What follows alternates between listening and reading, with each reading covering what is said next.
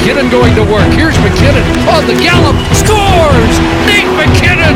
Game tie! Oh my, what a save! Holy Mackinac, what a save! First, Remy eighteen for a cross check!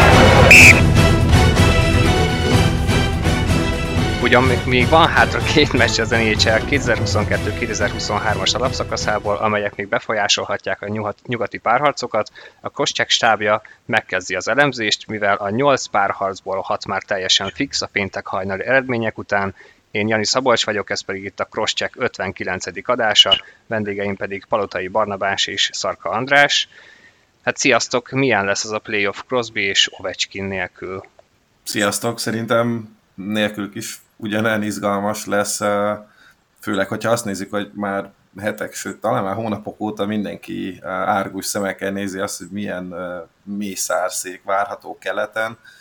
Ők is keletről fognak hiányozni, de szerintem, vagy hát nekem, mint úgymond hozzájuk egyáltalán nem kötődő külső szemlőként nem hinném, hogy hiányozni fognak, mert valószínűleg így is iszonyatosan komoly párharcokat fogunk látni. Hát sziasztok! Hát eleve én onnan kezdeném, hogy kik vagyunk mi, hogy azt mondjuk, hogy nekünk hiányzik Ovechkin, ha magának Ovechkinnek nem hiányzik a playoff. Jogos. Mert hogy itt a Washington az gyakorlatilag itt a szezon végén már elég egyértelműen csak arra ment, meg szerintem itt meccs közvetítésekben elemezgettük, hogy ők igazából most már csak az Ovechkin alapszakasz gól csúcsra mennek, mármint ugye minden idők rekordjára. Úgyhogy ilyen módon uh, nyilván, mint név persze hiányzik, de mint csapat szerintem azért uh, teljesen jogos, hogy nem kerültek be, és tulajdonképpen a Pittsburgh-el is ez a helyzet. Nyilván ott több név van, uh, akik nélkül az utóbbi időben nem volt rájátszás, sőt, hát itt ugye az utóbbi éveknek a leghosszabb sorozat ezzel megszakadt. Nyilván az majd egy hosszas elemzés, vagy egy másik műsor tárgya, hogy a Penguins majd mihez kezd, mert szerintem ott valamit valószínűleg lépni kell. Ez a csapat, ez, ez így ebben a felállásában nem lesz Crosby pályafutásában szerintem már tényező. Úgyhogy ennyi. Szerintem a nyolc legjobb csapat jutott be keleten. Igen, és uh, igazából nekem sem fog hiányozni. Egyikőjük sem, gyakorlatilag az elmúlt évek is arról szóltak, hogy egyáltalán nem volt tényező egyik csapat sem. Hát persze a Pittsburgh még lehetett volna tavaly, hogyha nincs Jacob Truba, róla még fog beszélni valószínű a mai adásban. Kelet viszont fix, akármennyire is furcsa ez, itt a nyolcvankettedik meccsen dölt el a négy keleti párharcból három is, szóval akár még be is utatott volna a Pittsburgh, sőt a kezükbe volt a sorsuk, de sikerült kikapni a Chicagótól, úgyhogy amelyik csapata ennyire a rájátszásért tartó küzdelemben a legvégén sikerül elbukni a Chicago ellen, azt hiszem talán itt tényleg teljesen egyértelmű, hogy melyik nyolc csapatnak kellett bejutnia. Úgyhogy kezdjünk is bele, itt a kez, kelettel kezdünk így. Um, hát végül is a két wildcard csapat közül úgy tűnik, hogy a Floridának sikerül beleszaladnia a késbe a Boston ellen. Nagyon érdekes lesz ez a párharc. Szerintem már sokan legyintenek rá előre. Az mondjuk egészen hihetetlen, hogy előfordulhat az, hogy egy, egy playoff csatánál a két résztvevő között az alapszakasz alapján van egy negyvenhárom pontos különbség. Ez számomra egy felfoghatatlan érték. Viszont hát a, a Panthers lendületből jön, és tehát Matthew Kecsák az elmúlt heteit azt nagyjából arra fordította, hogy ő egy személybe berángassa ezt a csapatot a playoffba, és talán így most az alapszakasz leges-leges legvégére állt össze ez a Panthers, úgyhogy én egészen addig merészkedek ezzel kapcsolatban, hogy el tudom képzelni, hogy egy meccset nyerni is fog a Florida. Húha! Nagyon Akkor merészkedek. Megadod nekik az esélyt végül Én is. meg, én meg. Jó, nem rossz.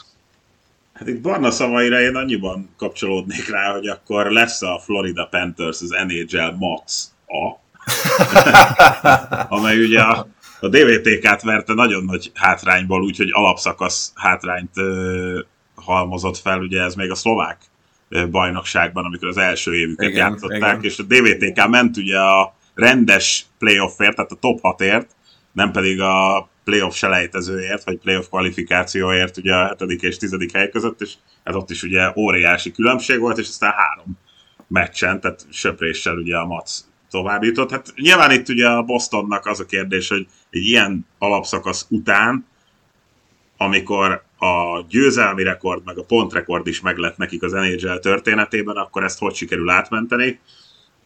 Minden bizonnyal sikerült, tehát itt a Florida ellen én nem nagyon érzem, hogy bajba kerülnének. Annyi, hogy ezt a merészséget, ezt én is el tudom követni. Szerintem ott nagyjából a, tehát a két bostoni mérkőzést ezt hozni fogja a Bruins, és akkor ott a harmadik meccsen lesz a kérdés, hogy a Florida tud-e nyerni egyet. Én nagyjából ezt gyanítom.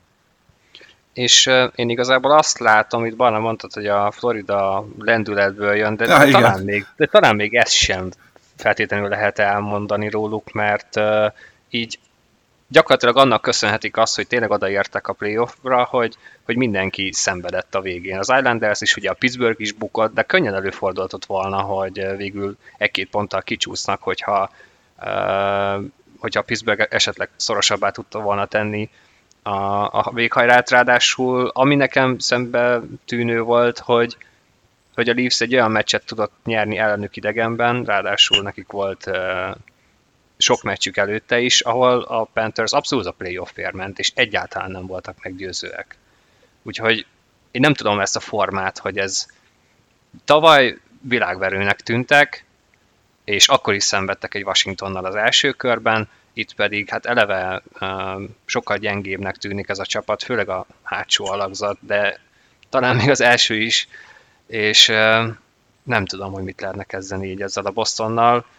Hát azzal a Bostonnal, akik tényleg bármivel meg tudtak birkózni az alapszakaszban. Itt csak akkor gondolom azt, hogy bármiféle esélye lehet a Floridának, de annyira hosszú ez a párharc, hogy talán még ez sem borítaná meg uh, semennyire a Bostont, hogyha valami csoda okán az első meccset meg tudnák nyerni Bostonban, de hát erre, erre nagyon-nagyon kicsi az esély. És uh, hát a kapusok, ugye még azt írtam volna fel, vagy azt mondtam volna, hogy egy Vezina szintű Bobrovszki kellene eh, ahhoz, hogy ez a párharc egyáltalán Szíria legyen, nem ahhoz, hogy a Florida megnyerje. De hát ő sincs formában, sőt, ugye Lion volt az, aki még valamennyire vitte ezt a Floridát a, az alapszakasz véghajrájában. Igen, hát Bobrovszki itt pont betegséggel küzdött, mert hogy ő is elkapta ezt a tavaszi járványt.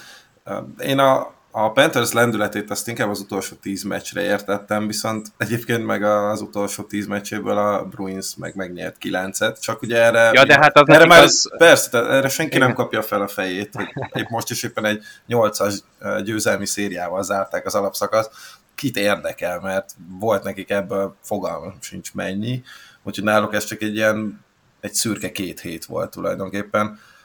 Ahhoz, hogy ebből szerintem széria legyen, hát szerintem a Bostonnál egyszerre mindennek be kell sülnie, de ez a csapat szerintem pont annyira mély, hogy ez, ez ne is fordulhasson elő, és nehezen tudom elképzelni azt, hogy ebből a négy sorból mondjuk csak a negyedik működjön, és egyébként valószínűleg úgy is tudnának hozni meccset, mert hát akkor van ott még egy uh, minden korábbinál mélyebb védelem, meg uh, van két olyan kapusuk, akik mondjuk kilencvenhárom százalék környékén védtek az alapszakaszban, ugye úgy is, hogy a végén már teljesen, vagy szinte teljesen váltakozva álltak a kapuban.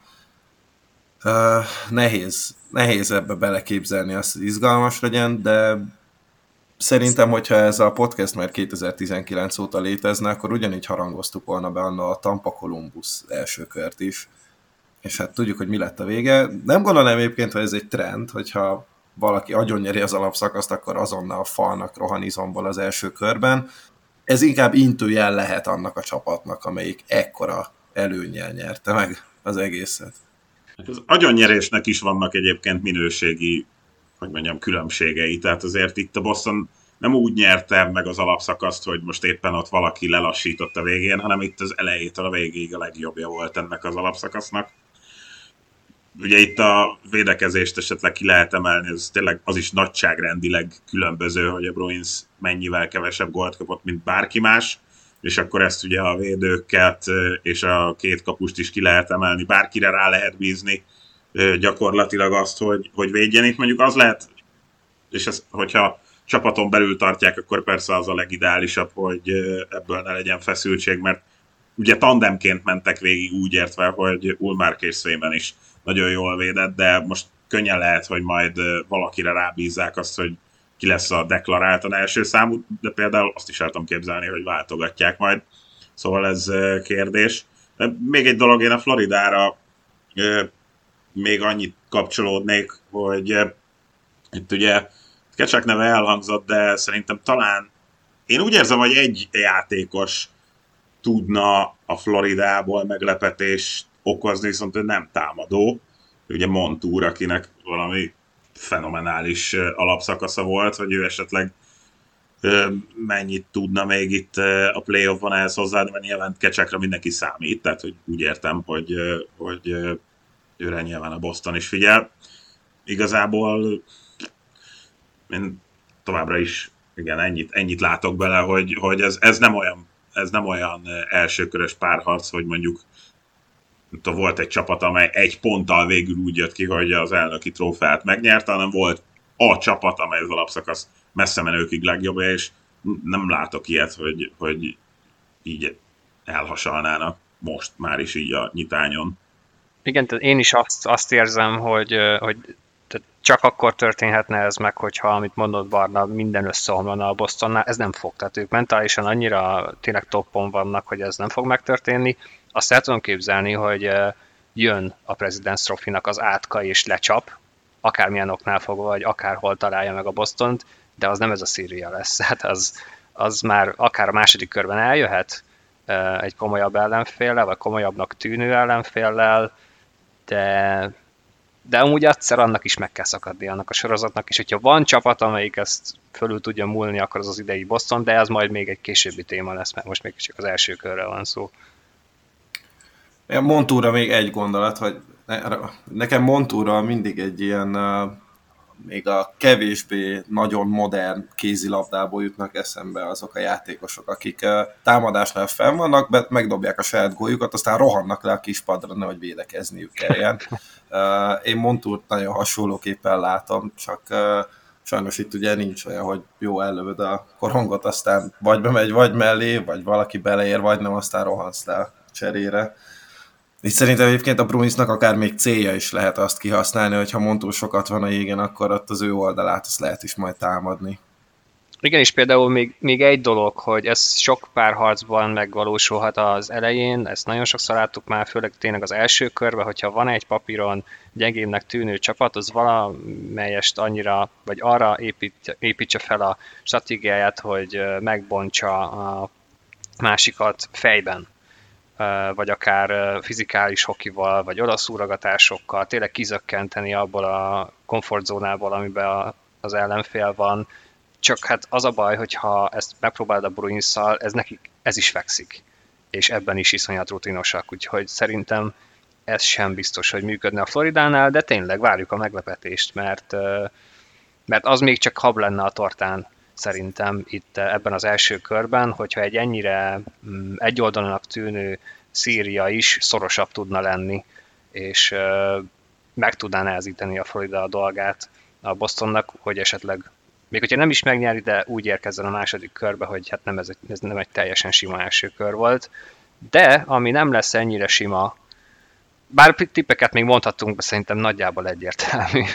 Én Boston öt. Én is. Boston négy. Az is simán lehet. Persze. De adok, adok egyet a Floridának.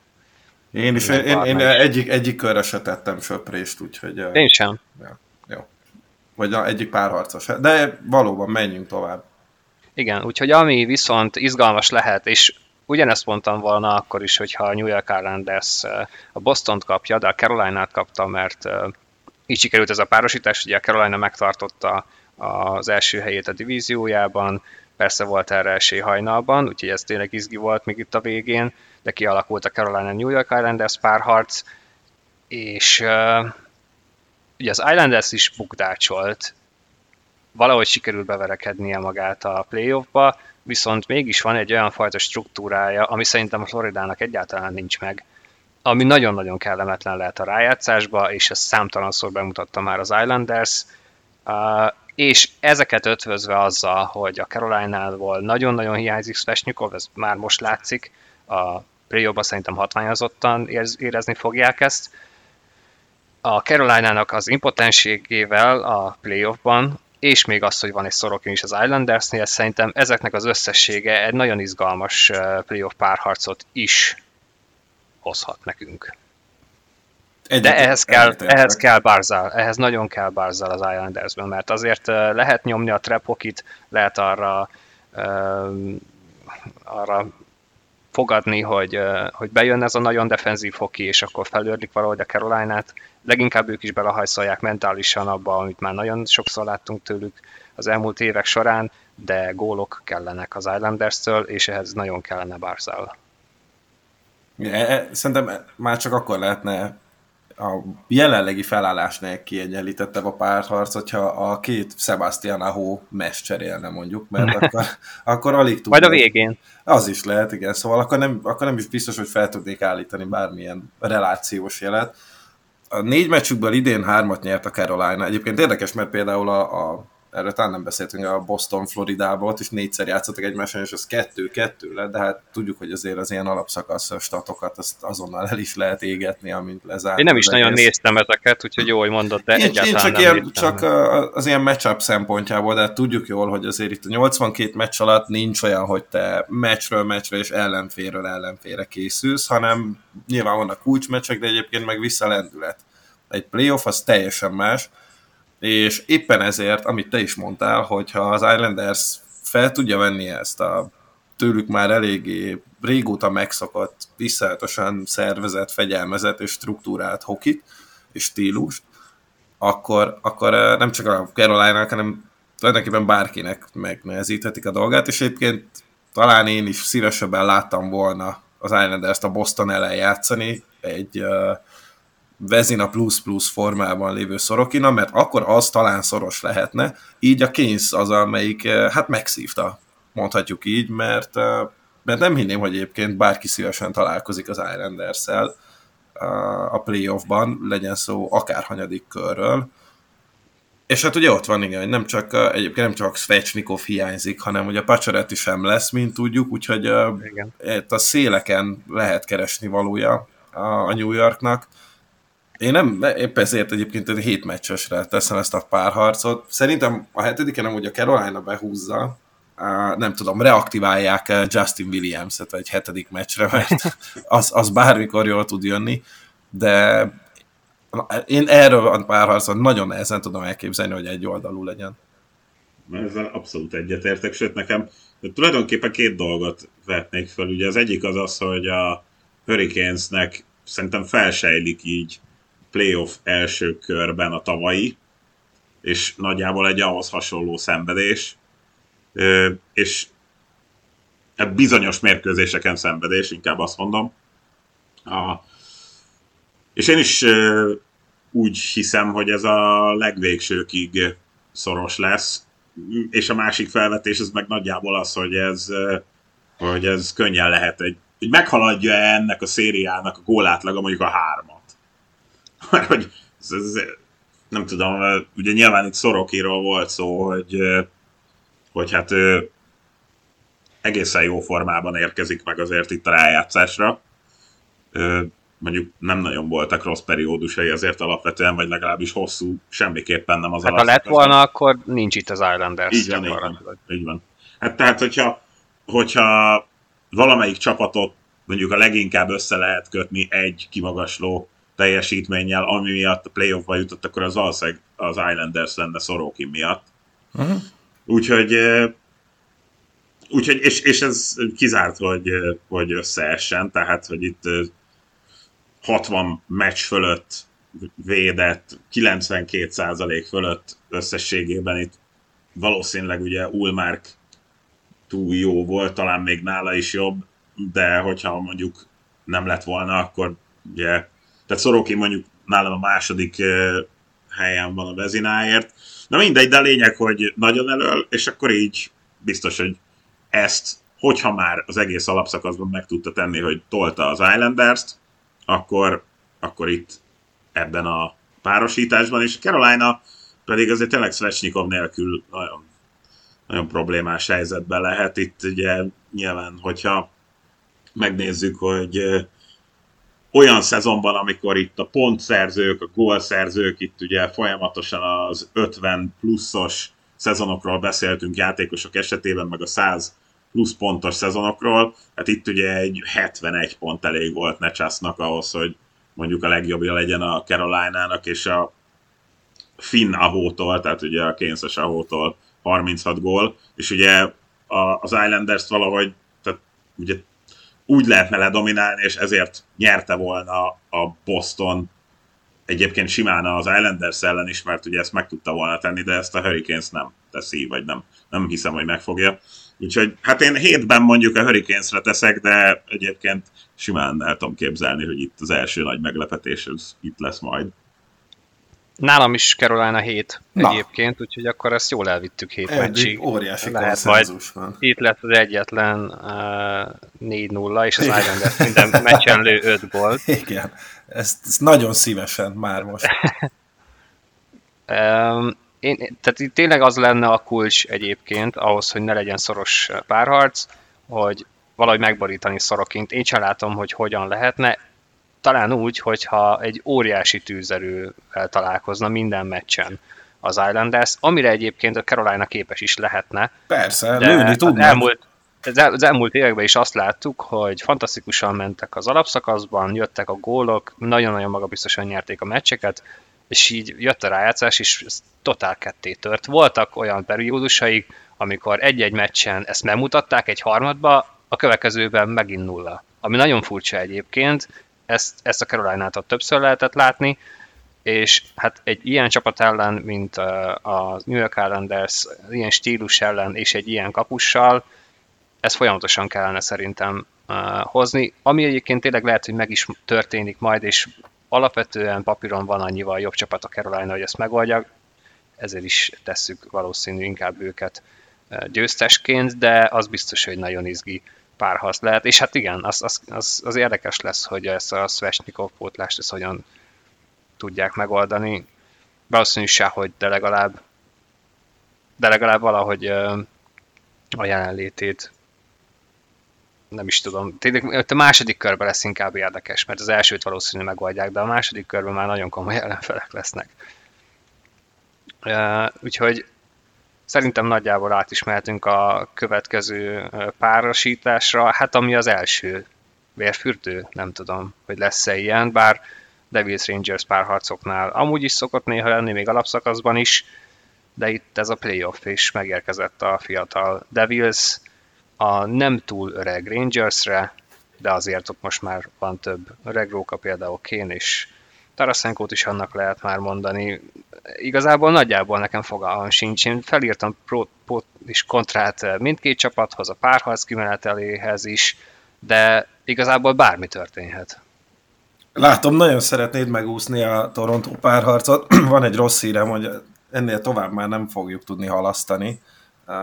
De van, akkor... még keleten, van még keleten playoff résztvevő? Hát, egy körig biztos. De akkor jó, beszéljünk, beszéljünk a Devils Rangersről. Nekem egyébként ez lesz a csemege, amit én nyugati csapat drukkereként nagyon-nagyon árgus szemekkel fogok figyelni keleten.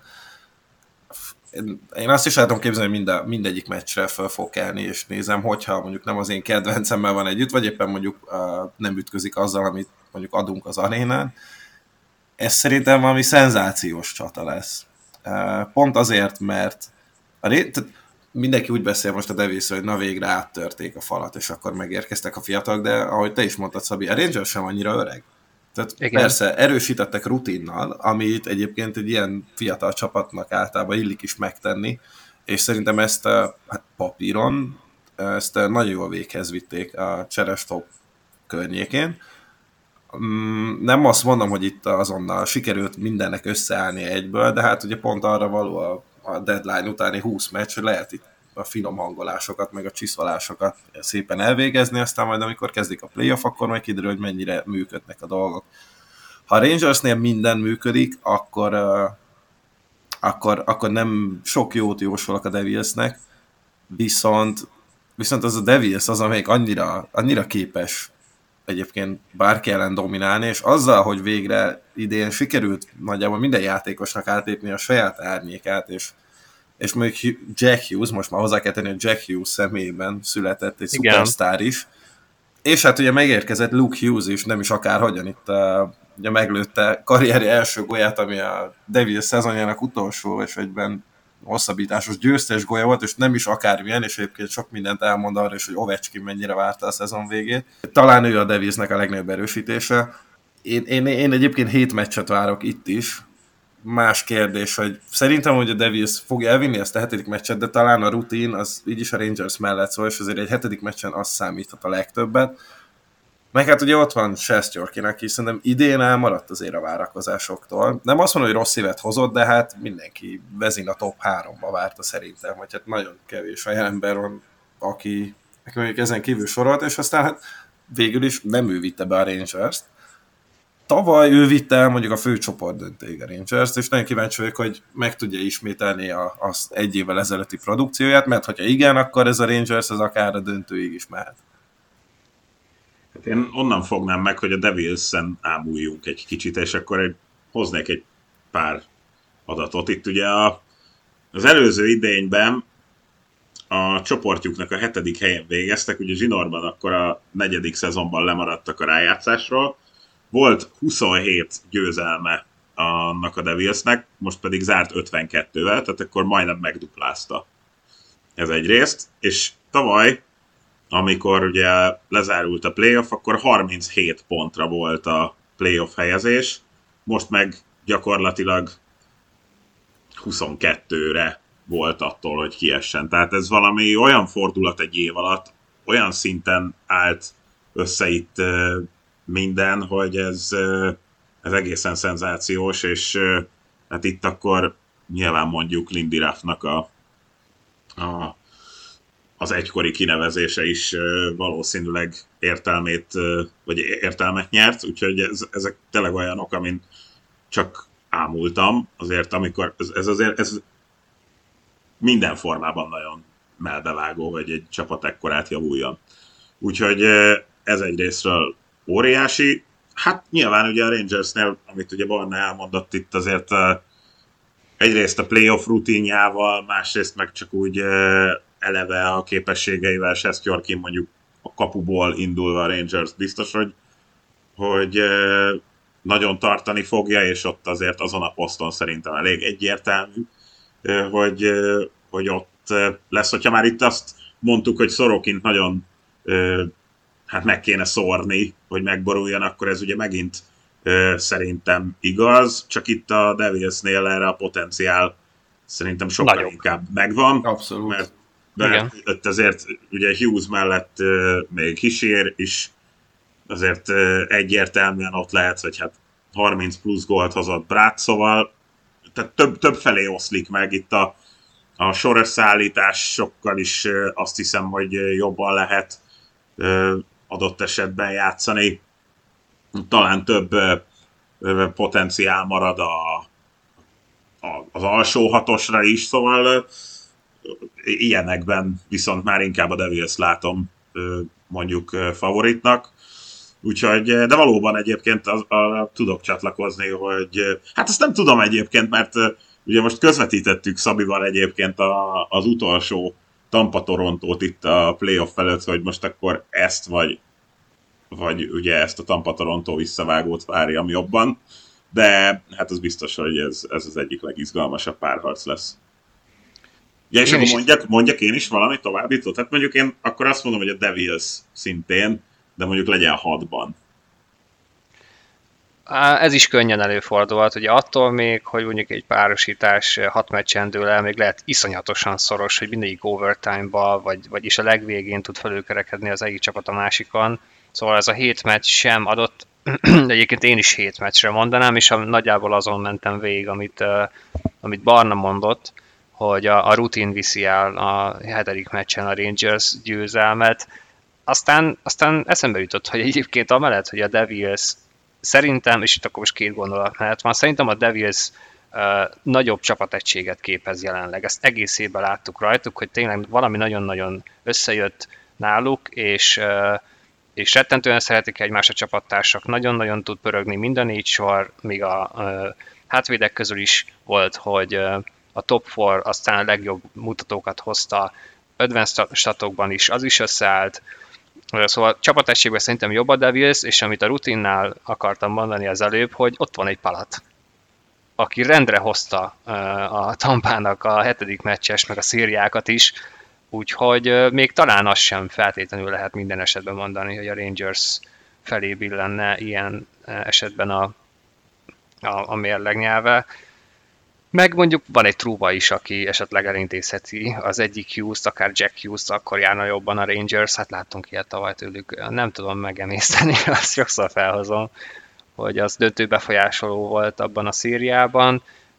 De ezzel ki is emelhetem azt, hogy amúgy az a Rangersnek az erőssége, szóval, hogy annak ilyen pontjai is a védelmének, fizikális hokiba is jók tudnak lenni. Én ezt, ezt gondolom, hogy, hogy azért jobb a Devilsnek az egysége, mert ők az egész szezon során nagyon szépen építették fel, meg is maradt az egység folyamatosan. A Rangersnél viszont nem vagyok benne biztos, hogy Kane és Tarasenko adott annyit, amennyit gondoltak, mert talán nem megy annyira ez a henger, mint, mint amire lehetett számítani. Ez persze megváltoztatott a playoffban. Kane, Patrick Kane nem egyszer bebizonyította azt, hogy abszolút clutch tud lenni.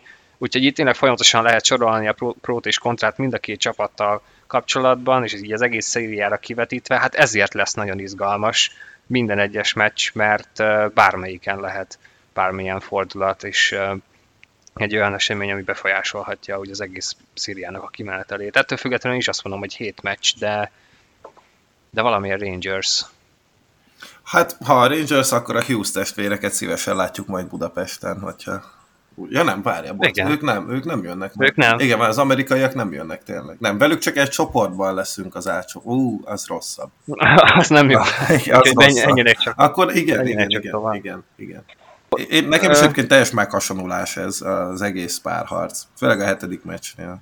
Úgyhogy uh, én, én várom, hogy eljusson addig, aztán ott meg majd ilyen pénzfeldobás, vagy nem tudom. Igen, ezt nézni kell. Igen. És, és nagyon-nagyon jó lesz semlegesként is, szurkolóként, meg aztán pláne, mert uh, abszolút kanapéból kiugrasztó lesz minden egyes perce valószínűleg. Hát lehet, hogy a következő is, úgyhogy tovább nem tudom kerülgetni ezt, amit mondtam Barna. Végre. Beszéltek először ti róla, kíváncsi vagyok a véleményed. És még mindig megúszta. persze, persze. Igen. Szerintem az utolsó pillanatig. Az egészben a legszebb az lesz, hogy valószínűleg mire ez az adás kikerült, te már éppen úton leszel.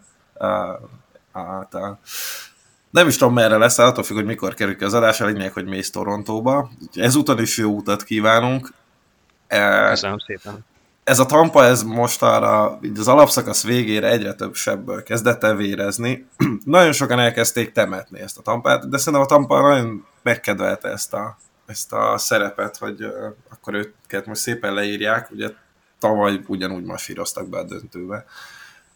Én ezt idén egy kicsit egyébként már súlyosabbnak látom, szóval nem azt mondom, hogy egy lyukas garast nem tennék arra, hogy, hogy uh, a finálé az nekik elérhetetlen, Uh, de, de ha valamikor, akkor most el lehet őket kapni. Nem is tudom, hát igen, ugye kétezer-tizenkilencben vesztettek legutóbb keleti playoff párharcot, a Leafs meg kétezer-négyben nyert legutóbb playoff párharcot egyáltalán. Igen, az a lyukas garas, akkor azért gondoljuk ez a döntőre vonatkozott. E, de... szerint, szerintem egyébként a Tampának nem is jöhetett volna jobban uh, egy olyan ellenfél az első körben, mint a Leafs. Mert a Leafsnek úgy, tehát anélkül a Leafsnek nincs esélye, hogy, hogy, hogy Keefe vagy bárki, tényleg fogalmam sincs, hogy ki, de valaki megtalálja a játékosoknak az agyában a reset gombot. Tehát anélkül nem is érdemes neki menni ennek a rájátszásnak. Ha a Leafs mondjuk az első, els, vagy legelső, vagy az első két meccsen mondjuk Sanasi tudja lőni a Tampát, akkor én nem tudom képzelni, hogy egyszer csak ez egész, nem tudom, tényleg most már majdnem két évtizede Torontót beárnyékoló felhő, az, az felszakadozhat. Valamikor nyilván ennek az egész borzalomnak véget kell érnie, hogyha, hogyha nem sikerül megtalálni ezt a reset gombot, akkor, akkor itt a vége. Tehát akkor tényleg tök mindegy kijön szembe, tehát lehetne akár a, nem tudom, a Kulnó Red Star is az első körben az ellenféle Leafs, ott is talán a... Hát, hogy a dé vé té ká vagy a Marc, hogyha már... Igen, igen, igen, tehát ott is talán a Leafs módot arra, hogy, hogy elhasaljon. A Tampa meg nyilván az a csapat, amelyik abszolút ki tudja használni, hogyha az ellenfele mentálisan hulladék. De hogyha a Leafs, mondom, megtalálja ezt a megoldást, és nem úgy mennek fel a jégre, hogy, hogy tele van a gatya, akkor egyébként akkor nagyon-nagyon, benne van a pakli, hogy nagyon-nagyon megruházzák a Tampát, úgyhogy én egyébként, hogyha hosszú párharc lesz, akkor szerintem a Tampa tovább tud menni, de egyébként én erre egy öt meccses Toronto győzelmet tippelek most, mert én még mindig elhiszem egyébként, hogy, hogy létezik olyan sportpszichológus, vagy léteznek olyanok, akik, akik ezeket a Toronto játékosokat össze tudják szedni, így április közepe felé. Hát uh, itt ugye már utaltam arra, hogy gyakorlatilag már elkezdődött ez a párosítás ilyen miniben, mert hogy eh, ahogy ezen a héten játszottak, azért az alapján úgy érzem, hogy eh, ott azért már ez legalábbis mentálisan azért ez már, már, eh, már megy, és a Tampa próbált ugye erre rájátszani, és ezt elég eh, nagyvonalúan a Toronto megugrotta, úgyhogy ugye sem Marner, sem pedig Matthews azon a mérkőzésen nem játszott, ergo talán abban a nyomasztásban, amit ott a Toronto kapott az em el á arénában, nem is részesülve tudnak beugrani ebbe a szériába. Én, én is, ja, még azt azért hozzáteszem, hogyha úgy nyer a Toronto a playoffban párosítást, hogy te ott vagy, Szabi, akkor ez elég hosszú és drága mulatság lesz itt az életedben, hogy ezt a jó szériát fenntartsd, úgyhogy majd akkor nem tudom, hogy akkor a jövőre meg azután, akkor ö, szintén ott kell lenni, hogyha ez meg lesz. Mm, és akkor visszatérve, ugye, hát itt az alapján, amit mondjuk a Lightning, úgy fogalmaztam ezzel, hogy van-e egy csapatnak egy ilyen kétirányú kapcsolója, én ebben nem hiszek. Tehát, hogy egyik pillanatról a másikra majd ott ö, minőségileg jobban kezd el játszani a Lightning, amit gyakorlatilag most már az utóbbi három hónapban nem láttunk tőlük.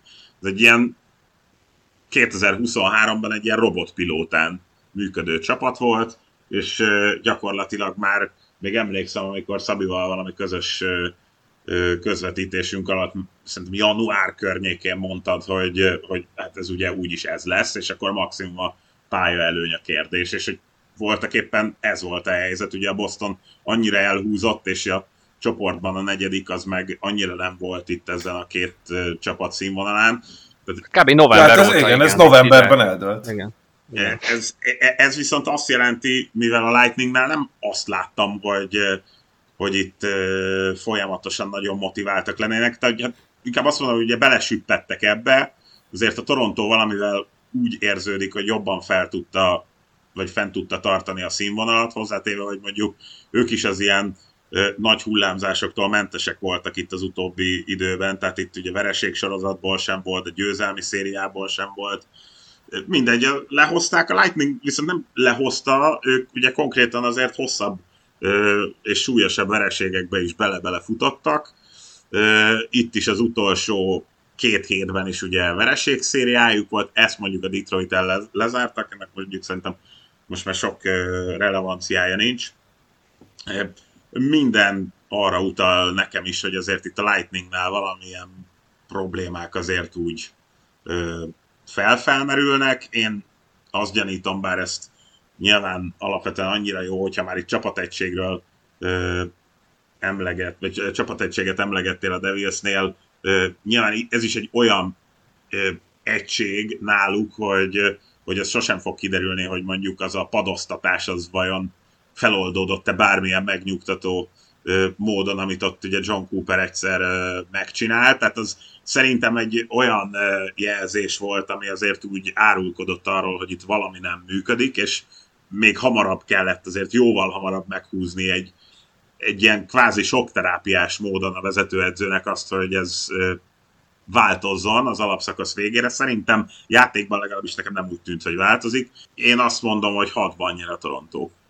Amit én érzek, és Ez viszont szerintem, szerintem aggasztó a, olyan szempontból nézve, hogy itt most áttör a Torontónak ez az első körös borzalma, amit láthatunk már nagyon-nagyon rég. Aztán fel lehet itt emlegetni a kétezer-négyet is, de mindegy, igazából ez csak a hétöröknek egy ilyen kedves szám. Meg nem is, szerintem nincs is értelme ezzel foglalkozni. Azzal nyilván igen, hogy évek óta ez a gárda nem tudja ezt megugrani, de ez az előző meccs, és uh, itt már akkora hadviselés indult el szerintem a Tampától, még nem is a Toronto irányába, és itt szerintem tökre összeillik azzal, amit Andris is mondott, meg amit Barna is érintett egy kicsit, hogy igenis itt most a Tampa nincs annyira egyben, mint amit láttunk tőlük, és amit megszokhattunk tőlük az elmúlt években, és ők ezt pontosan tudják. Szerintem Cooper ezt nagyon-nagyon jól tudja, és az, amit láthattunk az előző héten, az, az abszolút ennek a stratégiának a része. És ahogy utána nyilatkozott, de hát ezt már láttuk tőle az elmúlt években folyamatosan, csak nem voltak ekkora hát idézőjelben problémában. Óriásit haduzott Cooper, tehát konkrétan tényleg az a fajta megnyilvánulás, amit ő előadott a meccs után, az, hogy képes volt kijelenteni, hogy az intensity az gyakorlatilag zéró volt, hát Andris, pont azt beszéltük egész meccs alatt, hogy ez egy playoff meccs. Abszolút. Hogy a Tampa mindent beleadott, a Tampa mindent megpróbált, Kucherov akasztott, mindenféle olyan genyóskodás előjött azon a meccsen, ami abszolút része lesz ennek a párharcnak, és nincs is ezzel semmi gond, én nem ezt akarom mondani, csak látszik az, hogy amit egyébként még a Bostonnál is elkezdett a Tampa, azt abszolút ráültette erre a meccsre, és ez volt a stratégia, és biztos vagyok benne, hogy végig ez lesz a stratégia, és, és lehet, hogy, hogy abszolút nekik lesz igazuk, és a győzelmi stratégia ez lesz, hogy ezt a Torontót, és akkor itt jön az, amit Barna mondott, ez fejben szét kell cincálni.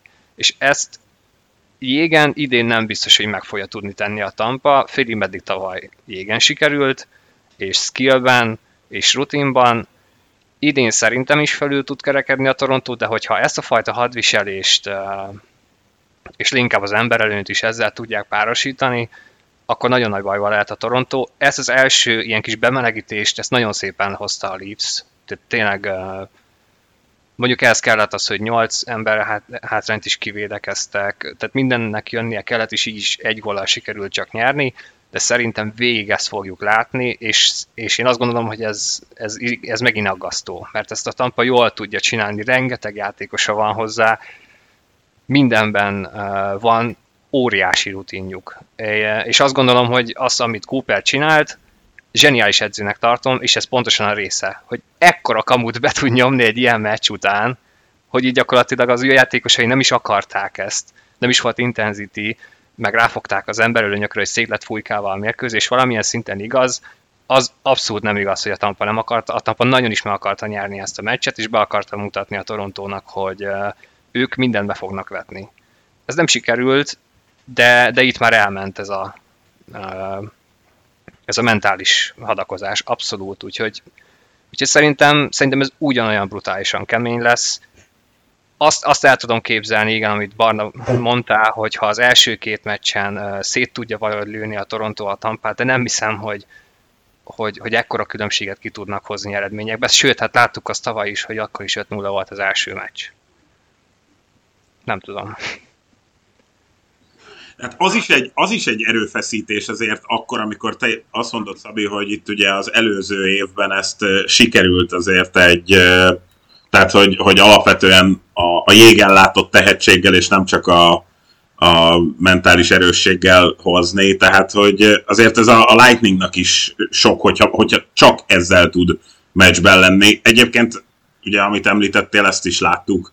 A Bruins ellen ugyanezt próbálták, tehát hogy, hogy az, hogy szét legyen fújkálva egy meccs, meg, meg ilyen karakterű legyen egy meccs, az ugye az, az ő ö, szájuk íze szerint alakul, de a Boston is megoldotta, tehát hogy már az is, és ez egy március második felében lejátszott mérkőzése volt a Lightningnak, már az is szerintem ezt akarta próbálgatni, hogy, hogy most valamilyen ilyen karaktert akarnak mutatni, és sokkal inkább áttevődik erre a, hát erre a fejben zajló hadviselésre, mint arra, hogy most csak fizikailag merún legyakjon valakit.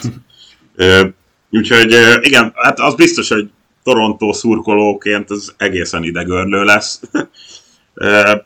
Főleg itt az első, hát mondjuk az első három meccs talán, vagy első kettő, három, nem tudom, ahol, ahol azért még a, a Lightning is biztos tényleg mindent ebbe belead, de azért, hogyha ez nem, tehát hogyha, hogy mondjam, szóval, hogyha nem fog menni a jégen, már pedig azért az most itt nem nagyon ment az alapszakasz végén.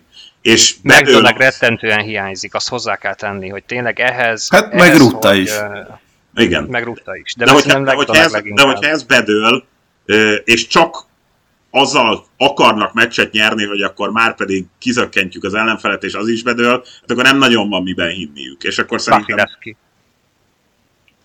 Na igen. Vasilevszkij. Ja, jó, hát... hogy az a baj, hogy van annyira jó csapat baj, hát az én szemszögemből amúgy egy zseniális széria lesz, meg a, meg a Lightning, hogyha tovább megy, akkor meg a Boston ellen lesz egy fantasztikus második kör, szóval ez most így nyilván... És akkor Bell már nem jön a vé bére. Igen.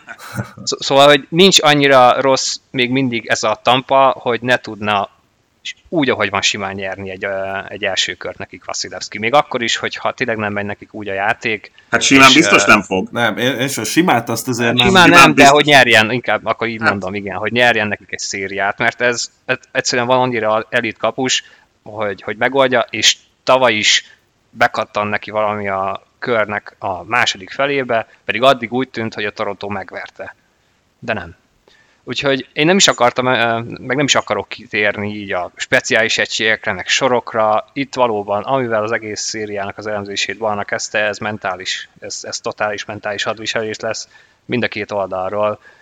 És ez viszont lehet, hogy hozhatja azt, hogy, hogy, hogy hát sajnos, hogy edző is fogja ezt eldönteni. Mert amit mondtam az előbb, itt most szidalmazásnak tűnt, hogy, hogy Cooper óriásit hazudott, de ezt teljesen tudatosan csinálja. Persze, persze. Egyébként egy jó csapatnak az is az ismerve, hogy többféleképpen is tud nyerni. És ezt mondjuk tavaly pont a Colorado-nál láthattuk, hogyha kell, akkor agyon lőtt bárkit, ha kell, akkor meg halálra folytat bárkit. A Tampa is szerintem erre az útra próbál rálépni, és már nem ennyire szélsőségesen, de már az eddigiekben is bebizonyított, hogy többféleképpen tud nyerni. Most ez egy abszolút új dimenzió nekik, hogy akkor, akkor most, most látni fogjuk a paraszt Tampát. És, és egyébként ezért is mondtam még a, a beszélgetés legelején, hogy, hogy ennél ideálisabb ellenfél nem is kell számukra, mint a Leafs, hogy ezt tesztelhessék, mert hogyha Ha igen. valakiknek bele lehet mászni nagyon könnyen a fejébe, azok a Leafs játékosok. Ha a Leafs valahogy egy ilyen mentális védőpáncél tud növeszteni, akkor meg szerintem Vasilevszkij a fején pöröghet, akkor sem gondolnám, hogy, hogy problémás lesz. Csak ez az, hogy itt ugye már nem a skill számít, meg nem a stratégia számít, hanem az, hogy ha téged, nem tudom, Perry torkon vág, akkor visszaütsz-e. Bunting vissza fog, és az ilyeneket például azonnal rá fognak így menni. Van, így van, de erre, erre, lehet, erre fel lehet készülni, és, és, hogyha, és hogyha nem tudnak lett. felkészülni normálisan, akkor Keefnek az égvilágon semmi helye nincs a kispadon. Hát igen, ezt lehet, hogy majd látjuk, nem tudom, tényleg nem tudok mit mondani. Én azt gondolom, hogy ha, hogyha a Toronto be tudja húzni az első két meccset otthon, akkor megvalósulhat az, amit ti már pedzegettetek, hogy akár még... rövidre is zárhatja a Toronto, de hogyha nem, és, és ülni fog akár csak egy meccsen az első kettő közül a Tampának, ez a fajta játékstílus, amit láttunk tőlük itt a legvégén az alapszakasznak, hát akkor kőkemény lesz, és még azt is el tudom képzelni, hogy, hogy hamarabb lezárják, mint tavaly, hogy akár hat meccsen. Úgyhogy ez is ezért lesz igazi, igazi pikantériájának az első körnek, mert itt is bármelyik meccsen is harmadokról harmadokra fordulhat szerintem itt a, az, hogy melyik csapat tud mentálisan felülkerekedni a másikon, úgyhogy nagyon-nagyon jó szíria lesz. Hát az, hogy úgy tűnik, hogy tényleg ott tudok lenni, hát ugye itt egy klasszikust idézek, majd hogyha esetleg sikerül most megnyerni az első körét a Torontónak, akkor el lehet mondani, hogy, hogy ki kellett jönni a világ végére, hogy ezt megéljük. Így van. Így van. Hát figyelj, én kívánom neked egyébként, nyilván azt nem fogod már látni, illetve ne. Ja nem, azt nem fogod látni, hogyha esetleg tovább jut a Leafs, Na, itt az élőben. Első két meccsről. Hát, vagy nem tudom, nagyot kell álmodni, és utazni kell a csapattal Tampába. Vagy ott kell maradni az ötödikre is, nem tudom. Igen, soha nem jövök haza. Igen, csak akkor az Estát is csináltad, meg ne csak az Etát. Ja, ja, ja, igen. Na, úgyhogy nagyjából szerintem ezt kiveséztük, látjuk majd, hogy mi lesz. Uh, nagyon-nagyon jó széria lesz, bármi is a vége. Ez száz százalék, és nagyon érdekes lesz, és uh, különbözni fog szerintem. Máshogy lesz jó, mint a tavalyi. Uh, de szerintem akkor zárjuk le keletet, és hát most így az, első, az előző egy órában is, nagyjából már egy órában úgy uh, szerintem tökéletesen látszik az, hogy milyen lesz ez. Fantasztikus ez az első kör. Nyugaton még nem vagyunk készen, de itt is van már legalább egy olyan párosítás, ami, ami nagyon izgi lehet, viszont először kezdjük a nyugati bajnokkal, akiket tavaly már temettünk, volt, hogy idén is, de mégis feltámadtak. Lehet, hogy szó szerint, mert ha, ha jól láttam, akkor az összes sérültjük már tegnap már edzett. Olvastam egy ilyet Twitteren, hogy tudomány nagymesterei és az orvostudomány is évtizedek óta dolgozik azon, hogy hogyan lehetne minél gyorsabban regenerálni akár súlyos betegségből embereket, hát erre nincs jobb gyógymód, mint a Heart Salary Cap in the en há el. Persze. És valahogy mindenki feltámad azonnal április közepére. Mit vannak? És a Vegasnál is ez történt. Uh, igen, és nem tudom, én ugye már akkor is nagyot néztem, amikor rengetegen szezon előtt temették ezt a Vegast, hogy de hát playoff, jó, hát kapus nélkül nehéz lesz. Nem gondolom egyébként, hogy a kapusposzt lett a hatalmas nagy erőssége a Vegasnak idénre. Sőt, én azt sem tudom egyébként, hogy ki fog védeni. Uh, nyilván nem véletlen hozták Quicket, akiről aztán kiderült, hogy nem véletlen szabadult meg tőle a Kings. Nálam egyébként ez az egyik legnagyobb kérdés, hogy, uh, hogy kire számíthatnak ott hátul. Elől, nem tudom, ez egy, ez, ez egy nagyon komplett csapat egyébként továbbra is. És hát játszani meg totális pokoljárás ellenük. Hát itt ugye, hogyha már a kapusposzttal kezdett Barna, akkor tulajdonképpen egyébként ezt a, az, hogy ugye Quick egyáltalán így védett Vegasban, ahogy ez még mindig jobb volt, mint ahogy a Kingsnél előtte. Tehát, hogy valami, nem tudom, itt ugye szokott lenni ez az új menedzser pattanás, ugye edzőt váltó csapatoknál, akkor itt most lehet, hogy valami kis környezetváltozással ennyi jött össze. Én továbbra is most én már úgy látom, hogy Quick nem feltétlenül tényező, Vegasban még azt nem írják alá, hogy mondjuk a playoffban ne legyen tényező. Ezt mondjuk egyébként speciál tavaly már Los Angelesben sem mutatta meg, tehát már ott azért nem védett annyira jól a playoffban sem. Tényleg voltak éppen ennyi a, a kérdés, viszont ez azért egy elég nagy kérdése lesz annak, hogy akkor kivel mennek neki, ugye Thomsonnak a sérülését, nem tudom, talán inkább rosszul lehet, bár ez ö, most csak egy tipp. Hát most igazából talán az a szerencséjük, hogy, ö, hogy nekik jutott egy olyan ellenfél, amely szerintem messze kilóg, hmm, hát nyugatról is, de meg úgy az egész playoff mezőnyből, szerintem.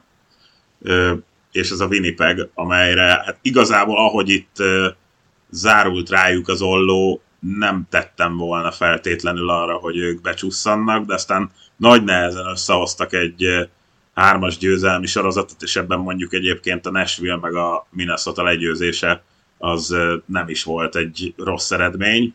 És itt kellett egy abszolút tökéletlen Calgary a végén, máshogy nem nagyon lehet. Ja, igen. De Calgary, Pittsburgh. Ez amikor, a, amikor egy Sutter csapatra azt mondod, hogy, hogy töketlen, akkor ott nem, már baj van. A teljes visszavonulást kell, hogy legyen. Tehát onnantól kezdve már csak a szarvasmarhákból kell kitenni négy sort, vagy nem tudom én. Úgyhogy tehát a Vegasnak lesz ideje szerintem bejönni ebbe a playoffba úgy, hogy még játszhat tulajdonképpen, hát mondjuk azt mondom, hogy öt alapszakasz meccset, és akkor ezzel el is mondtam, hogy akkor ötben megy tovább a Vegas. Uh-huh. Egyébként hozzáteszem, hogy felteszem a kezem, én nem nagyon hittem abban, hogy a Vegas ö, így fordul egy ekkorát, vagy hát ö, tulajdonképpen ö, ugye a tavalyi után nem láttam, hogy most így hirtelen ö, összeszedik magukat. Ö, mármint, hogy ennyire. Ö, Igen, úgyhogy egy, én azt hiszem, erről mindent elmondtam. Nem ez lesz azért a playoffnak a legérdekesebb párosítása. Én is egyébként Vegas öt meccset írtam fel magamnak, és nagyon nehezen tudom elképzelni, hogy ez a Jets tovább húzza, és én ugye őket temettem még a szezon előtt, és, és nagyjából a, mondjuk az All-Star szünet óta azt az eredménysort és játékot hozták, amit én mondjuk egész szezonra vártam volna tőlük. Én nem gondolnám, hogy itt most újra tudom, fel tudnak ülni egy olyan hullámra, ami talán már nincs is egyébként, mert, mert lehet, hogy bennük ennyi volt, és, és nehéz elképzelni, hogy több legyen. Itt is persze ott van majd Hellebuck, aki megoldja, hát nem, szerintem egyedül kevés lesz ez. Hát igen, valahogy én is itt vagyok a Hellebuck részénél. Szerintem csak ő tud csinálni ebből a szériát, és én ezért gondolom azt, hogy, hogy az a széria ez hat meccs lesz, mert hogy kettőt meg fog oldani Hellebuck. De ahhoz viszont, hogy ebből komolyabb eredményt tudjon kisajtolni a Winnipeg, ahhoz, ahhoz tényleg félelmetes Hellebuck kellene, és a csapat többi részének is össze kellene állnia, és talán, hogyha már hoztad ezt a kézilabdázós hasonlatot, Morrissey is az utóbbi Jó, időben igen, hasonló, igen, igen. hasonló uh, átlövő. úgyhogy úgyhogy mm, el tudom képzelni, hogy izgi lesz, már csak azért, mert hogyha, hogyha már említettük azt, hogy a Carolina hajlamos arra, hogy a playoffba eltüntesse a gólövőütőket, ezt abszolút láttuk a korábbi években a Vegas-tól is. És ezt párosítva azzal, hogy a Winnipegnek tud lenni egy elit kapusa, az kicsit közelebb hozhatja egymást, vagy ezt a két csapatot ebben a párharcban, de hát nem véletlenül párharc is kell négy meccset nyerni. Négyet nem hiszem, hogy tud ez a Winnipeg nyerni a Vegas ellen. Úgyhogy én is Vegas in six. Viszont lehet itt egy érdekes párharc, ami, ami nem tudom, tud meglepetés történni, vagy McDavid csinál harminc pontot, és nagyon sima lesz az egyik oldalra.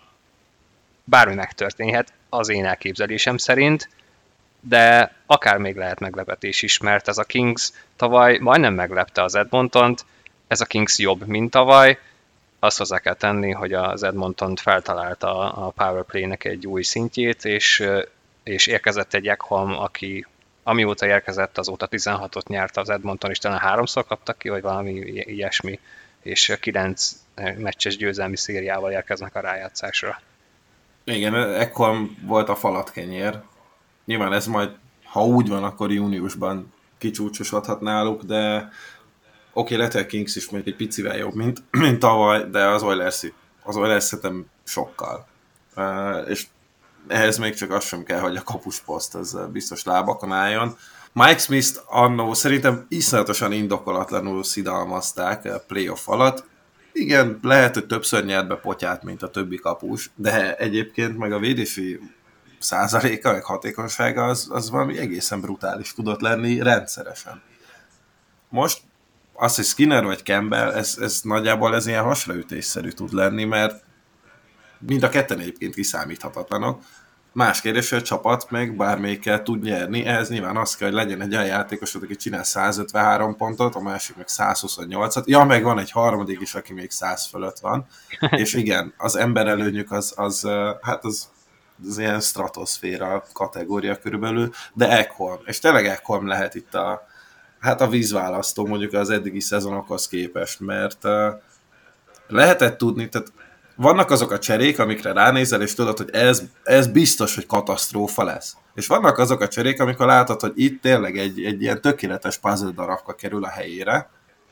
Hát Holland, Holland mondjuk az azt első imádja, persze. Bemutatott párba, de ez, ez, az egy, ez az egy most a másik. És ráadásul kategória. Bőven még a várakozásokat is felülmúlja. Tehát nyilván Ekholmtól azt várta mindenki, hogy megszilárdítja a védekezést, de hogy egyébként a támadásokhoz is képes hozzátenni, amellett, hogy védekezésben hozza azt, amiért őt odavitték. Úgyhogy ez jelenleg egy nagyon-nagyon jól elsőni látszó akció volt Hollandtől. Tényleg nem hittem volna, hogy ezt én kétezer-huszonháromban még ki fogom mondani. És innentől kezdve ez Oilers, ez szerintem nyugaton bárki ellenesélyes. Úgyhogy én egy, én egy öt meccset mondok erre a szériára. Uh. Igen, a, ugye azt azért szerintem tisztázzuk, hogy bár ugye folyamatosan követtük itt végig Connor McDavidnek a számait, de tényleg az így hangozzon el kb. Minden fórumon, mert most csak azért nem értékeljük szerintem, hogy azért nem dőlünk hanyat, vagy, vagy nem tudom én, mert hogy ezzel így minden nap együtt keltünk, hogy, hogy mit csinált. De ugye hatvannégy gól és nyolcvankilenc gólpassz lett a vége, száz ötvenhárom pont lett az alapszakasz teljesítménye McDavidnek, és mindehhez ugye hozzájött egy Draisaitl száz huszonnyolc ponttal, ugye mögötte a második helyen, úgyhogy ő meg tényleg az emberelőnyös góloknak a kihasználásában, és azzal, ahogy, ahogy menetrendszerűen jöttek, ez egészen más univerzumban repítette szintén azért a, azt a tudást, amit itt a, az utóbbi években láttunk a ligában, de tényleg itt ugye McDavid az, az óriási. Itt ugye a Kingsnél a jobb Kings, igen, én is azt hiszem, tehát, hogy mint a tavalyi, csak közben az Oilersnél meg ez a két játékos tudott még szintet, vagy szinteket lépni, még a saját teljesítményükhez képest is. Ugye ehhez képest a Kingsnél azért a kapusposzt az még egy kicsit megoldatlannak tűnik, bár ugye Korpiszáló egyébként jól mutatott. Itt ugye amióta Los Angelesben van, ő nekik nyilván kellene valamiféle hosszabb távú megoldás, mert ugye Phoenix Copley egy jó sztori, de azért alapvetően azt hiszem, hogy ő nem, tehát nem a Kingsnek a jövője hosszú éveken keresztül, és a jelenben sem érzem, hogy mondjuk egy olyan stabilitást egy playoffban tudna hozni, mert legalábbis én nem hiszek benne, hogy, hogy ez a mese akkor, amikor már úgy igazán tétje van, akkor olyan rózsaszínűvé válna nála, tehát ott ugye Korpiszálónak kellene ezt tartani, nem fog leégni, de hogy azt a plusz szerintem nem tudja hozni, ami esetleg itt a Los Angelesnek ahhoz kéne, hogy tovább jusson. Nagyjából ez a helyzet. Ugye most már nem csak az van, hogy az Oilersnél McDavidet és Draisaittlt fogd meg, hanem azért itt Nugent Hopkins és Hyman is úgy jött mögöttük, hogy, hogy ez így most már tényleg egy ilyen nagyon sokfejű szörnyeteg. Ilyen módon szerintem ennél a párosításnál, a kapus poszt náluk az mindegy tulajdonképpen, hogy ö, ki lesz ott a, a kapuban, ez klasszikusan a túllövése lesz majd az ellenfélnek, és egyébként ö, én is annak ellenére, hogy ugye tavaly a Kings esélytelenebbül ö, sokkal, vagy hát nagyon szépen tartotta magát, most én sem látom, hogy fogja, úgyhogy én még itt akár egyébként a söprést is el tudom képzelni, de mondjuk legyen öt. Na én akkor most uh, hozom a másik vonalat. Bár ehhez tényleg az kell, hogy, uh, hogy valahogy a Kings tüntesse el a sípszót, tehát vegye el a bírótól, és hajítsa ki valahova a nézők közé, mert uh, ez több szempontból is nagyon fontos. Egyrészt ugye már említettük az Edmontonnak az emberelőnyét. Ugye a támadó szekció nagy részt tényleg ebből élt, és hogyha, hogyha, hogyha minimálisra tudják szorítani a kiállításperceket a Kings, akkor öt az öt elleni játékban akár még lehet keresnivalójuk is, mivel eleve a Kingsnek az öt az öt elleni játéka egyébként is az egyik legjobb, és abba tudnak igazán kiteljesedni, az Edmontonnak pedig meg kell fogni az emberelőnyét, mert öt az öt ellen nem tud annyira, jó persze McDavid mindig megjelenhet, de annyira nem domináns, mint amit látunk emberelőnyben, szóval ha ezzel tud valamit ezzel a helyzettel kezdeni a Kings, akkor én azt gondolom, hogy ebből széria lesz. Hogyha nem, akkor az lesz, amit ti mondtok, öt, vagy akár még söprés is, de én azt gondolom, hogy úgy tavaly is ez volt egyébként a recept, szóval sok minden nem változott azóta, max az, hogy igen, egy picit mind a két, mind a két csapat jobb lett, az Edmonton jelenleg úgy tűnik, hogy ki lett foltozva, amiért már uh, rimánkodunk évek óta, talán ez most megtörtént, de én még mindig, én még mindig úgy érzem, hogy ebből tud szériát csinálni a Kings, és minden rájátszásnak az első körében van meglepetés, úgyhogy én ezt most bemondom, Kings hat meccsen. Hát a meglepetés, ám a Toronto öt meccs volt, úgyhogy én... Ja, valamit én is hoztam. Meg, meg, hogy, meg hogy nyernek. Igen. Egyáltalán. De ne, nekem ez, én ezt várom nagyon, ezt a szériát, és nagyok az elvárásaim a Kings felé, hogy csináljanak ebből egy jó, egy jó első kört, és szorongassák meg az Edmontont. Ha viszont az Edmonton abszolút lemossa ezt a Kings, ahogy egyébként ti vetitek ezt előre, akkor, akkor el kell hinni az Edmontont, hogy idén tényleg nagy döntő. Mert Mert hát van egy Colorado, amely most uh, több sebből is vérzik, és eleve nem úgy körvonalazódik az ő szezonjuk, ahogy a tavalyi, de hát most érkeztünk el arra a pontra, ahol ugye szenáriókat lehet felvázolni, nincs túl sok, mert hol, holnap hajnalban ezzel is fog dőlni, hogy hogyan alakulnak a párharcok, de én itt két gyűrűs lavina között ülve abszolút rátok bízom, hogy melyiket szeretnétek szívesebben látni, melyik lehet izgalmasabb párosítás, hogyan is nézzen ki ez majd. És mire kijön ez az adás, lehet, hogy addigra meg is történik, de muszáj most egyelőre négyről is beszélnünk. Hát a, a többsebb, az uh, abból egy biztos, hogy uh, nyitva marad, és ez már eldőlt, hogy Landeskog nem fog pályára lépni a play-offba se, úgyhogy uh, hát a legnagyobb sebb valószínűleg, ami, ami a kezelés nélkül fog maradni. A többiek elvileg visszatérhetnek, sőt, ugye elvileg ugye, Helm, Makar, meg Manson az, akik uh, úgymond még nem biztos, hogy készen állnak majd a playoff rajtjára, de valószínűleg igen, és nem mondom azt, hogy a Landeskog nem fog hiányozni, mert hát dehogy nem. Egyrészt csapatkapitány, másrészt azért uh, mégiscsak a prime éveiben van, és egészen szenzációsan játszott tavaly is, egész szezonban. De szerintem, hogyha mondjuk a Kraken jut az Avalanche-nek, akkor még azt is eléggé simán kellene. Van most egy jó kapus is, de, de tavaly ugye egy történelmilyen rossz kapus teljesítményen lett bajnok a Colorado, tehát amit nem tudom, hogyha mondjuk én itthon a, valami papírgalacsint a, mellé, a kuka mellé dobtam, azt lehet, hogy egyébként Kemper benyelte pár ezer kilométerre arrébb. Most azt láttuk, hogy Georgiev meccseket tudott nyerni, és hogyha nem azt mondom, hogy ezzel ki lehet váltani pár győzelmet, de, de inkább el tudom képzelni azt, hogy ebben a playoffban lesz olyan meccs, amit a Colorado kapusa fog hozni.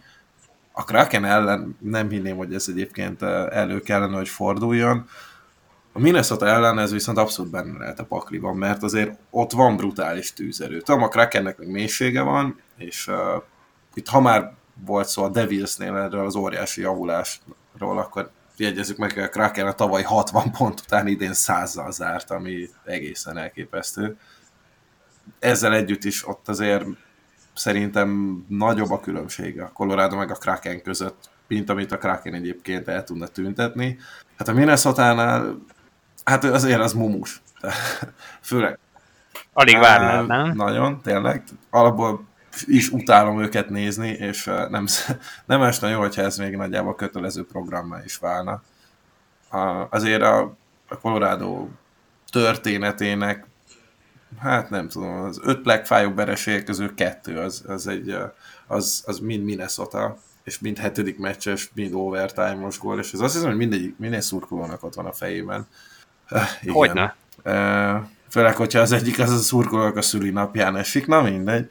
Uh, úgyhogy én, én ezért is szeretném jobban a Krakent, egyrészt szerintem könnyebb is, másrészt meg já, nem kell nézni a Minnesota-t, és egyébként meg én úgy vagyok vele, hogy annak kezdve, hogy biztos hát, hogy Landeskog nem lesz. Nekem megszűnt minden elvárásom ezzel a szezonnal kapcsolatban, azt viszont nagyon nehezen emészteném meg, hogyha a Wild ejtenék ki a Colorado-t, még így is. Ugye Landeskogot mondtad, de azért az is nagyon aggasztó, hogy Makar is tulajdonképpen a rehabilitációról ja, kimenyák el. Úgyhogy ez azért probléma. Kicsit uh, alapvetően én itt ködösnek látom azért az ő helyzetét is, vagy hogy mondjam, szóval azért itt ugye Landeskognak a visszatérését, amit uh, ugye elsőre januárra ütemeztek, akkor aztán utána volt március, de közben végig azt lehetett érezni, hogy itt komolyabb a baj, azért Makarral is most már nem tudom hány mérkőzés kihagyását követően, ami nem is egy szériában maradt ki, hanem gyakorlatilag mm. nem tudom, négy olyan időszak volt, amikor, amikor itt több mérkőzéses kihagyásról beszélünk nála. Ugye összességében végül is huszonkét meccset hagyott ki az alapszakaszban. Nyilván végülis nem sok, csak mondom inkább ez, hogy ugye vissza-visszatérő problémák vannak, és ez az, ami gond. És, és Landeskog kimaradása az tényleg probléma, de azt hiszem, hogy Makar sebb lenne a gyógyíthatatlan, ah, vagy hát ott azt, azt, azt, azt nem lehetne azt hiszem megoldani, és itt valószínűleg ezen sok múlik. Nyilván ebben nagyon sok minden mást én sem tudok mondani, igen, Georgiev. Most tényleg van olyan kapus, ahol azért azt ki kell emelni, hogy akkor ezzel a kapus teljesítménnyel meccsek jöhetnek. Ugye tavaly nem kapus teljesítménnyel jöttek meccsek, hanem védő teljesítménnyel, de azon nem feltétlen meccsek, hanem inkább periódusok. Ugye ez volt a Stanley hatodik mérkőzésének az utolsó harmada. Nyilván itt már ugye tényleg van egy ilyen habatortán, hogy akkor van egy kiváló kapus, tehát ennyiben van erősítés. Hát nem tudom, ugye alapvetően azért a tavalyi diadalmenetből azért volt egy-két játékos, akik szinte semmitből nem vették ki a részüket, tehát ilyen szempontból mondjuk a hátsó hatosban, akár mondjuk egy Málgin felbukkanása, tényleg esetleg, hogyha Helm visszajönne, szóval ott azért még mindig lehet egy kicsit esetleg a tavainál is jobban. Hát persze a Kraken az egy ideálisabb első ellenfél lenne, de nyilván ez meg ugye olyan sztori, hogy most akkor, ha a Krakenen túljut a Colorado, akkor vajon a második fordulótól kezdve lesz-e bármi érdemi javulás? Mondjuk lehet, hogy időt kell nyerni akár visszatérésének, és akkor ilyen szempontból jobb, hogyha a Krakennel jön az első forduló, mert akkor esetleg van idő még regenerálódni, tehát egy ilyen szenáriót látok, de azon kívül az szerintem mindegy, hogy mikor érkezik el egy komolyabb ellenfél, és itt ugye azért sem a Wild, sem pedig a Dallas nem egy annyira kellemes, majd itt ugye akár a második fordulóban, hogyha ilyesmi megtörténik, szóval hát nem, nem tudom, igazából a Barna azt mondta, hogy így ugye elvárások nincsenek, nekem sincsen különösebben, tehát nyilván itt ugye azért ö, megélni ezt a tavalyit, ez alapvetően így meg tudta nyugtatni az embernek így a lelkiismeretét, vagy nem tudom, ugye. De ez fontos, ez ugye, fontos már szerintem. Nem is a lelk, hanem a lelkét inkább azt mondom, tehát hogy így akkor, jó, hát most már lepjenek meg, és akkor igen, de... rosszul biztos nem jöhetünk ki, és akkor kész. Igen, és szerintem ez fontos, mert én nagyon könnyen el tudom képzelni, hogy, hogy a Colorado menedzsmentje is egyébként nagyjából ezen a vonalon van, mert azt végig kell gondolni, hogy, hogy ugye itt tavaly a kupazá, kupa átadás után is arról beszélgettünk, hogy lehet-e Dynasty ez a Colorado, és még mindig az a helyzet, hogy igen. Ha viszont innen nézed, akkor egy, főleg egy tavalyi győzelem után sokkal-sokkal fontosabb az, hogy még így is, hogy bejutottak a rájátszásba, még így is, hogy nagyon jó csapatról van szó, tudjanak elengedni uh, szezont. És hogyha az kell ahhoz, hogy a következő három-négy-öt évben is Makar meghatározó játékos legyen, vagy Landeskog száz százalékosan jöjjön vissza, akár jövő decemberbe, akkor el kell engedni, mert ebből a csapatban jövő van, nem csak jelen. És szerintem ez így teljesen rendben is van. Nézzük meg, hogy mire mennek idén, semmi nincs abból, hogyha kiesnek, és hogyha mondjuk Makarnál tényleg előjön az, hogy, hogy még mindig a, kibejár kell a rehabilitációra, akkor el kell engedni, akkor arra kell fókuszálni, hogy legyen, legyen jövőre száz százalékos, mert, mert még mindig nagyon-nagyon fiatal ez a Colorado, és bőven bennük van. Hát nagyon sok hasonlóan szép rájátszás. Nem temetni akarom őket, csak azt mondom, hogy ha idén nem jön össze, akkor arra kell fókuszálni, hogy a sérültek rendben legyenek később. Hát az a baj, akár egész életében kis túlzással kibejárkált a rehabról, és inkább ez zaggasztó, nem az, hogy most éppen nincs meg, hogy mi lesz vele most, ja, igen, jobban, hogy lesz-e, hanem az, hogy ez, ez sajnos ez már egy állandó jelenség, és hát Landeskogról is megtudtuk tegnap, hogy, hogy nem, nem, nem egy évvel ezelőtt fájdult meg a térde, és fáj azóta is, hanem ez kétezer-húszig nyúlik vissza, és ez szintén nem egy pozitív jel. Én ezért most így az utóbbi napok fejleményében nem is, tehát eddig én is pontosan ezzel a mentalitással voltam, hogy ezt a szezont el lehet engedni. A mag az alá van iratva a, az örökké valóságig, amire lehet építeni. Egészség nélkül viszont nem, és, és akkor lehet, hogy meg addig kell ütni a vasat, amíg meleg, és, és aki van, aki van, azzal kell nyerni. Hát igen, de ez szerintem például pont mondjuk egy Boston lenne. Tehát ott megértem, hogy, hogy gyerekek, fogjatok egy szét, egy nem tudom, kalapácsot, és mindenkit szegeljetek össze, meg ki kell menni a jégre, és valahogy nyerni kell, mert ez az utolsó esély. De Colorado-ban nem ez a helyzet. Na és hát, hát igen, reméljük, hogy mindenki nem ez a helyzet tud, most, de nem biztos, hogy sokkal jobb egyébként, a... csak ezt nem lehet még tudni. Hát ez a, ez a jövő zenéje. Colorado-t megbeszéltük, Seattle de gratulálunk, tök jó, majd meglátjuk, hogy tudnak-e meglepetést okozni, szerintem ennél többet velük kapcsolatban nem igazán lehet mondani, Bennyre lehet számítani, meg kell ismételni jövőre is, ebből építkezni kell. Beszéljünk még egy picit a Minnesotáról és a Dallasról. Minnesotát már érintettük. Nekem abszolút ők a Nyugat Islanders-e, és említették azt, hogy van tűzerő, viszont ugye itt még mindig csak egy, egy sorról van szó, és, és szerintem ez lehet a, a probléma náluk idén is, hogy, hogy még mindig csak Kaprizov. Kellene egy boldi, egy nagyon jó boldi és egy második sor ahhoz, hogy azt a hokit, amit ők tudnak, amit ők nagyon jól tudnak, és botrányosan rossz nézni, de működőképes, azt kiegészítve tényleg egy, egy jó top six-szel, amiből én egyelőre csak egy sort látok. Az biztos, hogy bárkit is kapnak, kőkemény ellenfelük lesz az első körbe, de hogy ez elég lesz arra, hogy meglépjék az első kört, nem tudom, lehet, hogy idén is nekik ennyi volt, lesz. Egyébként nem volt rossz abban az időszakban, amikor Kaprizov sérült volt, de azt, azt aláírom, hogy sokkal többet lehetett tőle remélni, főleg azok után, hogy megkapta a nagy szerződését. Meg hát azok után, hogy tavaly ugye újoncként hogy szállt be, ahhoz képest valóban, hogyha a szezon egészét nézzük, akkor egy pici csalódás. Én egy dolgot hoznék még be a Vájddal kapcsolatban, aztán tovább mehetünk esetleg a Starsra, hogy, hogy szerintem meg kell húzni a Vájdnak azt, hogy már nem Fleuryvel mennek neki első számú kapusként a playoffnak, amit tavaly nem sikerült, és szerintem ennek megitták a levét tavaly is már, vagy hát legalábbis ebből szerintem nem jött ki pozitívum, hanem Gustafssonnal. Dallas Stars. Mit várunk tőlük? Igazából én abszolút el tudom képzelni, hogy akár még főcsoportig is elmennek, mert idén még talán úgy, ahogy a gólok is jönnek, a védekezés az úgy tűnik, hogy nagyon jól mozsikál, Heiskanen-ből abszolút uh, sztárvédő lett idén már. Hogyha Attinger tudja hozni azt, amit tavaly, akkor nagyon veszélyes lehet ez a Dallas. Abszolút így van. Ez uh, ugye tulajdonképpen uh, itt most, uh, amikor fölvesszük ezt, akkor, uh, akkor még úgy áll, hogy a Colorado előtt vannak, és összességében egyébként, hogyha a teljes alapszakaszt nézzük, akkor voltak éppen azt mondom, hogy nem is lenne teljesen érdemtelen, hogyha ott is tudnának maradni. Ö, nyilván akkor ö, nekik lenne valamivel kedvezőbb ez az első körös playoff párosításuk.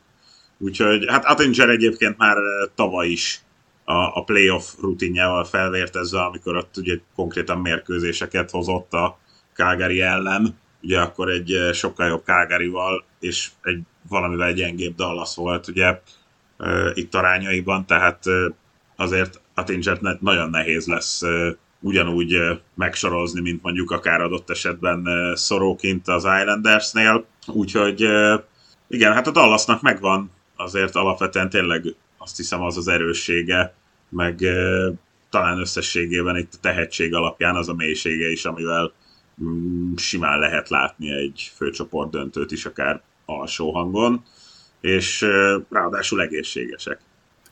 Abszolút egyetértek. Valóban nekik a sérülésekkel nem gyűlt meg túlságosan a problémáik.